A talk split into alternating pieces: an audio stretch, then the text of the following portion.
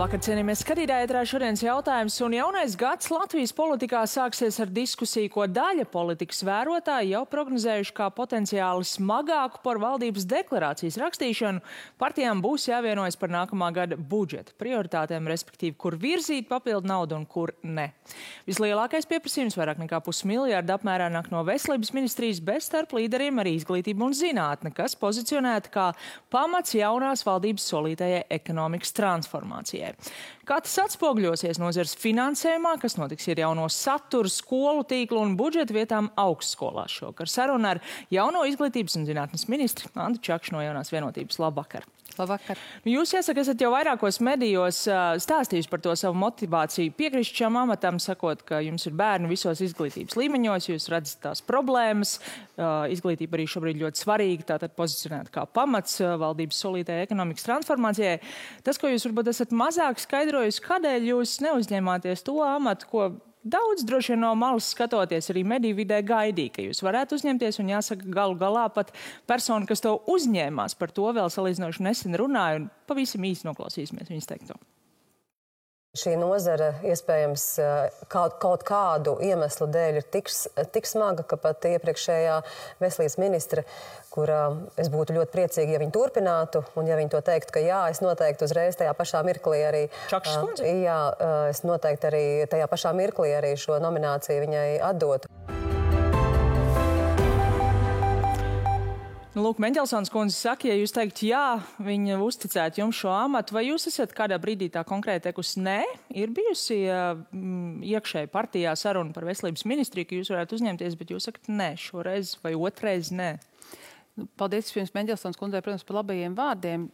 Man tiešām liekas, ka veselības nozarē šobrīd ir vajadzīgs cilvēks ar ar eh, skatījumu mazliet nozarei no malas, ja tā var teikt, eh, iekāpjot tiešām gan pacientu kurpēs, gan raugoties uz eh, tiem ekonomiskajiem procesiem, kas notiek pašā nozarē. Un ir jāatzīst, ka tad, kad tu nāc pats no medicīnas vides, reizēm ir grūti norobežoties, jo tie ir tavējie kaut kādā mērā.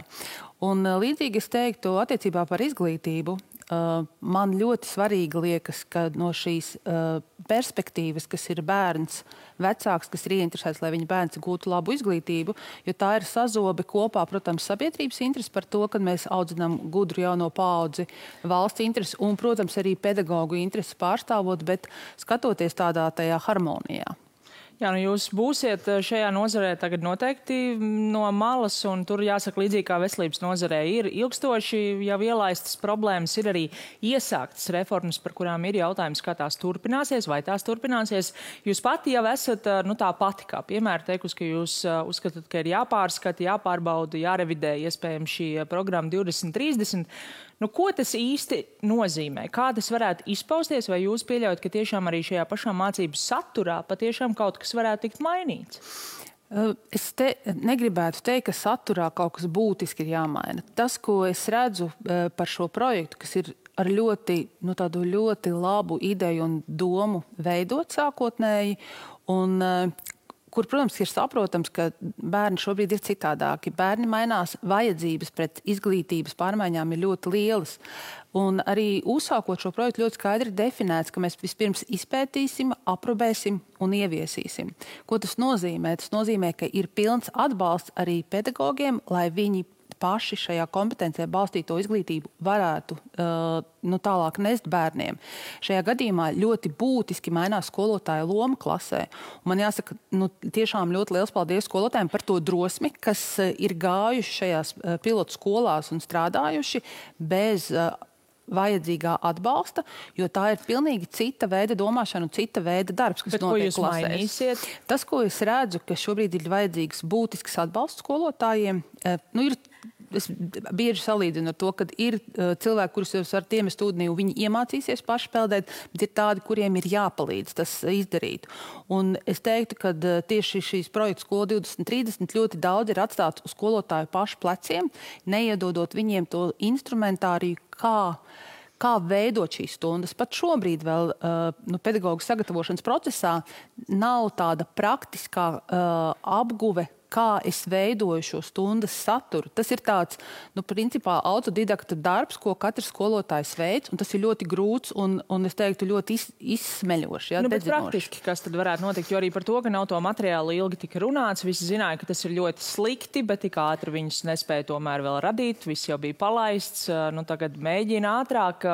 Nu, ko jūs rosināsiet, papildu apmācības vai kādu asistenci vai ko? Nu, Pirmkārt, protams, ja mēs runājam par jaunos pedagoģu sagatavošanu, tas ir jābūt jau universitātes programmā iekšā, ko mēs esam jau runājuši. Es esmu gan rektoru padomē, teikusi, gan augstākās izglītības padomē, runājot par šo problēmu, ka tas ir pirmā veida atbalsts, bet tie ir tikai jaunie skolotāji. Ja mēs runājam jau par esošajiem skolotājiem, protams, ka izglītības satura centrā atbildīgais par katru jomu arī atbalstīt izglītības, izglītības padomes pašvaldībās un runāt par ļoti konkrētiem materiāliem, kas varbūt mēs redzam šobrīd, ka ir izveidot fizikā materiāli, un pēkšņi mēs visi esam ļoti priecīgi, ir pagājuši četri gadi, kas pie kam ir tapuši pilnīgi alternatīvā veidā.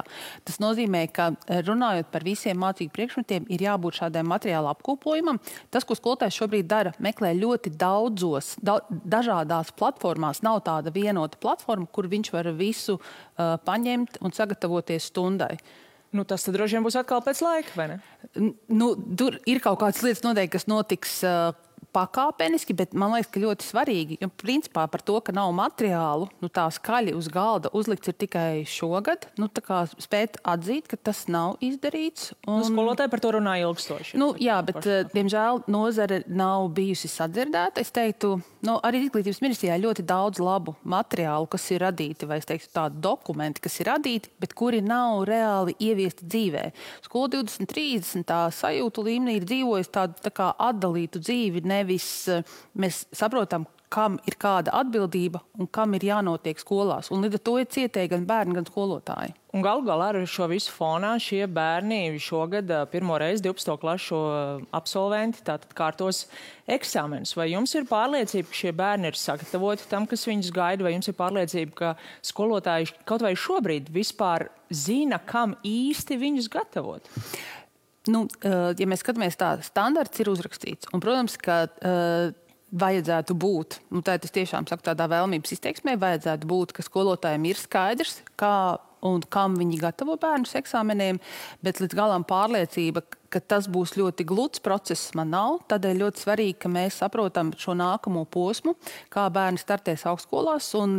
Ir, ja nu, šis rezultāts nav tik pietiekami labs, ir jābūt tādam pārējais posmam, lai šie bērni nebūtu kā cietēji tikai tāpēc, ka iespējams ieviešanas process, ko 23 nav noticis tā, kā tam ir jābūt. Un, un es gribu kliedēt uzreiz bažas, ka es gribētu kaut ko atcelt vai, vai, vai mainīt tādā ļoti būtiskā, bet tomēr papildus materiāli, viss tas atbalsta mehānisms, lai šis varētu funkcionēt labi, lai skola 23 funkcionētu tā, tajā labākajā veidā, kā tas bija iecerēts. Nu, šobrīd vēl ir diezgan daudz darba jāiegulda. Bet man izklausās, ka jūs jau paredzat, ka iespējams tiešām tie eksāmena rezultāti nebūs tik labi, un tur tad varētu būt jārunā kaut kas ar augstu skolām. Es, uh, tas, ko es dzirdu no dažādu priekšmetu skolotājiem, un tas atšķirās. Dažādos priekšmetos ir, ir dažāds šis sagatavotības līmenis. Es, diemžēl, dzirdu šo trauksmi, ka var nebūt viss pietiekami labi. Bet ministrijā pašā vismaz ir skaidrs, kāds šis eksāmenis būs. Uh, nu, man tuvākajās dienās ir paredzēts, tas jau ir rīt saruna ar uh, satura izglītības centru, un mēs tieši par šo arī runāsim, kā virzīties uz priekšu. 244 miljoni. Tas ir tas, ko nākamā gada budžetā prasa izglītības zinātnes ministrijā. Tas ir vairāk nekā visām nozarēm kopā būs iespējams iedot. Tad skaidrs, ka būs jāatsakās ne tikai no kaut kā, bet no daudz kā vismaz nākamajā gadā. Nu, vai jums ir skaidrs tās prioritātes, nu, respektīvi jums jābūt viņām skaidrām, kas tad ir tās galvenās, par ko jūs teiksiet, ka, nu, ja ne visam, tad sākam ar šo? Nu, manā prioritāšu skalā pirmā ir zinātne, zinātne, augstākā izglītība un vispārējā izglītība. Ja mēs runājam tajā secībā, kas būtu ļoti svarīgi, jo arī visās partiju priekšvēlēšanu programmās un arī prezidenta atbalsts ir par to, ka mēs fokusējamies šobrīd uz augstāko izglītību un zinātni, un zinātnes finansējums šobrīd ļoti būtisks, lai mēs tiešām spētu audzēt šo bāzes finansējumu, jo tas rada to ekonomikas pārmaiņas, un tas būtībā rada arī zinātniekiem tādu stabilitātes sajūtu, ka mēs varam iet un, un veidot kaut ko. Cik jūs realistiski raugāties, domājat, ka varētu nākamā gadā zinātnē dabūt? Nu, mums ir kopīgais mērķis, kas ir sasniegt zinātnē 1,5% no IKP tuvāko gadu laikā vai šajā, šajā politiskajā ciklā. Es negribētu runāt vēl par konkrētiem cipariem, ņemot vērā, ka šīs budžeta diskusijas tikai ir sākušās, bet tas, kas ļoti svarīgi, ka, ši, ka zinātnes finansējums ir šī kopīgā valdības prioritāte, kur, par kuru mēs runājam, ka tas ir nu, visas valdības tāds uzstādījums, ka zinātnē ir jābūt papildus finansējumam. Bet tad jūs redzat, ka tas varētu būt arī tikai zinātnē un, piemēram, nu, vispārējai izglītībai vēl papildu ne. Es uzskatu, ka nākamais lielais solis ir arī vispārējai izglītībai, un tur mēs runājam par skolotāju motivācijas programmām, lai mēs redzam, ka ir nu, trūkstums skolotāju. Tur, protams, tas ir sarežģītāks jautājums, jo tas vienlaikus iet kopā ar, ar prioritāšu sarakstā vispār darāmajiem darbiem, kas ir saistīts ar kvalitatīvu un iekļaujošu izglītību pieejamu visā Latvijā, kas nozīmē gan skolu tīklu kārtošanu, gan eh, skolotāju motivāciju un atbalstu sistēmu, gan arī vardarbības novēršanu skolās. Tas ir tāds kompleksāks jautājums, bet tur arī nepieciešams finansējums, jo tur mēs runājam tiešām par jauno skolotāju piesaisti un uh, skolotāju prestiža. Es gribētu teikt atjaunošanu, jo tiešām skolotāji ir nu, daudz izturējuši. Uh, daudz mēs esam varbūt nepārāk labus vārdus dzirdējuši, bet man tiešām jāatzīst, ka nu, tā ir bijusi ļoti liela drosme visā šajā posmā strādāt. Pabeidzot par zinātni, tomēr pirms mēs ejam pie pedagogiem caur pētniecību, caur budžeta vietām, kā jūs redzat šo finansējumu nākamajā gadā? Es redzu gan caur fundamentālo zinātni, gan, gan pētniecību, gan valsts pētījumu programmām. Mums jārunā arī par augstskolu, es negribētu teikt budžeta vietām, jo ir jādomā par augstskolu finansēšanas modeļu pārmaiņām iespējams, bet tam ir, jā, un es šobrīd neteikšu, kurā virzienā tad mēs līdz galam ejam, bet tas ir jautājums par to, kā nodrošināt, lai šīs budžeta vietas izmaksa uh, būtu atbilstoša tam, cik tas patiešām maksā. Bet vēl iepriekšējās ministres uh, darba beigu ciklā tieši viņas vadībā ir taps jauns augstskolu finansēšanas modelis, uh, to starp, kas ietvēra izmaiņas attiecībā uz budžeta vietu sistēmu. Tas tiek aizmirsts? Nē, tas netiek aizmirsts. Mēs vienkārši iziesim tam uh, vēlreiz cauri apskatīsimies, vai ir nepieciešams kāds pieslīpējums. Un, uh, ja, ja tas uh, apmierinās visus, gan sociālos partnerus, gan arī finansiāli, tas būs uh, adekvāts. Visdrīzāk, ka to mēs arī virzīsim. Tas varētu būt Tas bāzi. varētu būt viens kā, vien, kā viena no versijām, jo šobrīd ir skaidrs, ka pētījumi rāda, ka tā budžeta vieta maksā pilnīgi citu summu nekā šobrīd valsts par to maksā. Un, nu, ir jādod, jādod tie motivācijas instrumenti, lai augstskola ir ieinteresēta nevis tikai nu, tā, teiksim, tā studentu galvās, bet arī kvalitatīvā rezultātā un lai nebūtu šis studentu atbirums studiju laikā. Bet šīs modelis tātad ietver arī šo nu, budžeta sistēmas maiņu.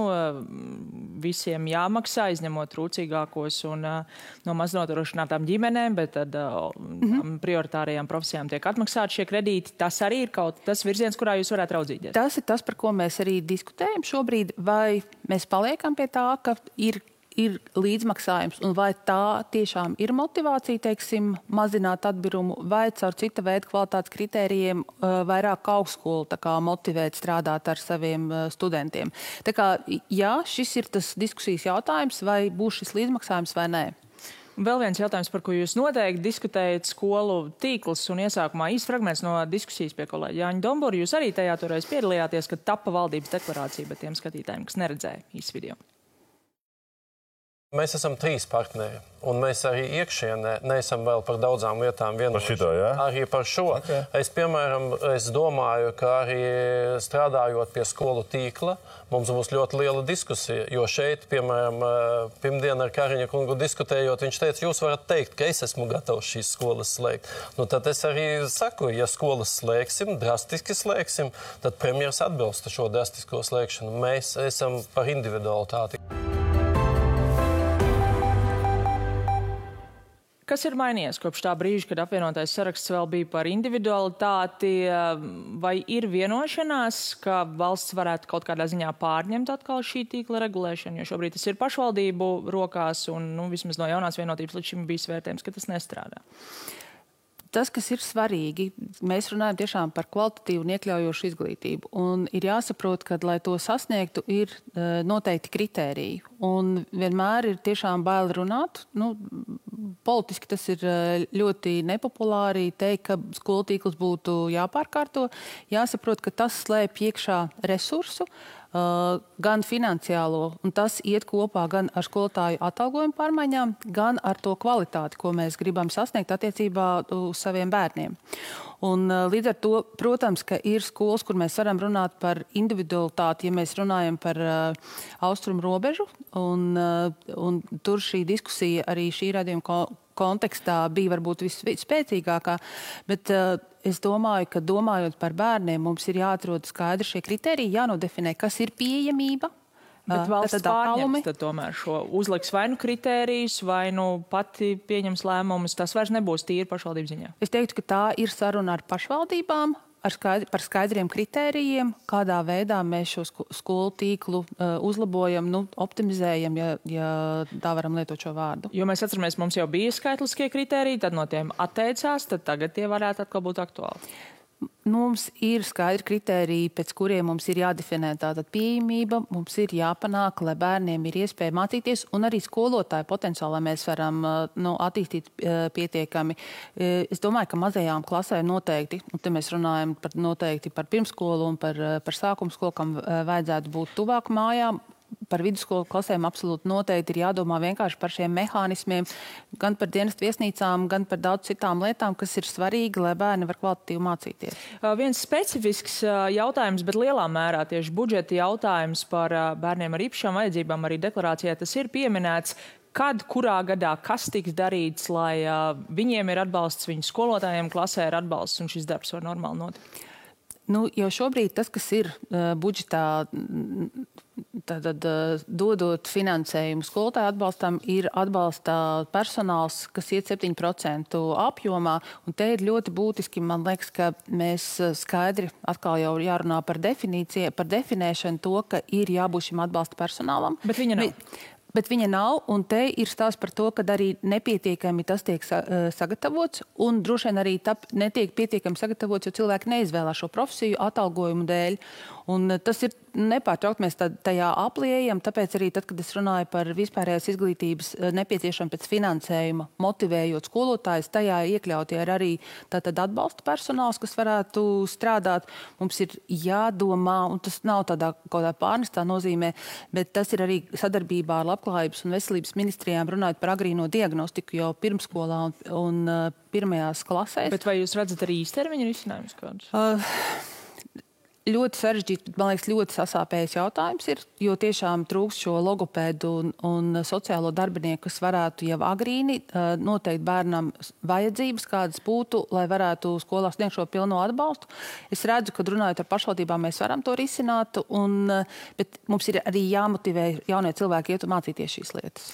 Trūkst arī fizikas, ķīmijas skolotāju un ne tikai, un šobrīd skolu direktori, pašvaldību vadītāji to risina kā ne kurš attālinātās mācības, sasēdina autobusu, aizved uz Rīgu. Vai tas tā arī paliks, un tad, protams, tā mācību kvalitāte dažādās vietās atšķiras, vai jūs redzat, ka tur ir jābūt, nu, es nezinu, arī kādai no valsts centralizētajai pieejai, kamēr šī situācija ir tāda, kamēr jauni skolotāji nav sagatavoti, nu, kā tad visiem tas jautājums tiek risināts vienādi? Šis ir ļoti komplekss jautājums. Mums, zin, mēs atgriežamies pie šī jautājuma par skolu tīkla, jo no vienas puses mēs skaidri redzam pēc datiem, ka mums pietrūkst skolotāji, no otras puses, ja mēs skatāmies uz uh, to proporciju, cik mums ir uh, skolotājs pret uh, skolēniem, tad nu, mēs neesam tajā to valstu skaitā, kur šī proporcija būtu viszemākā.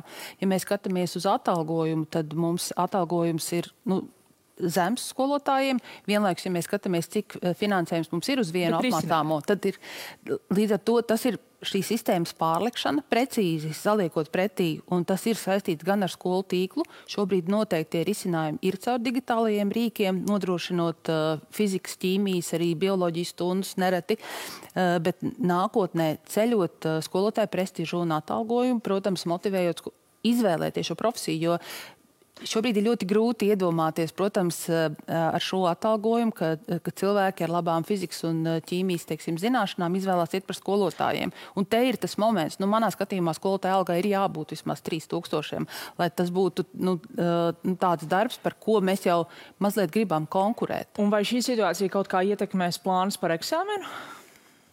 Dabas zinātņu.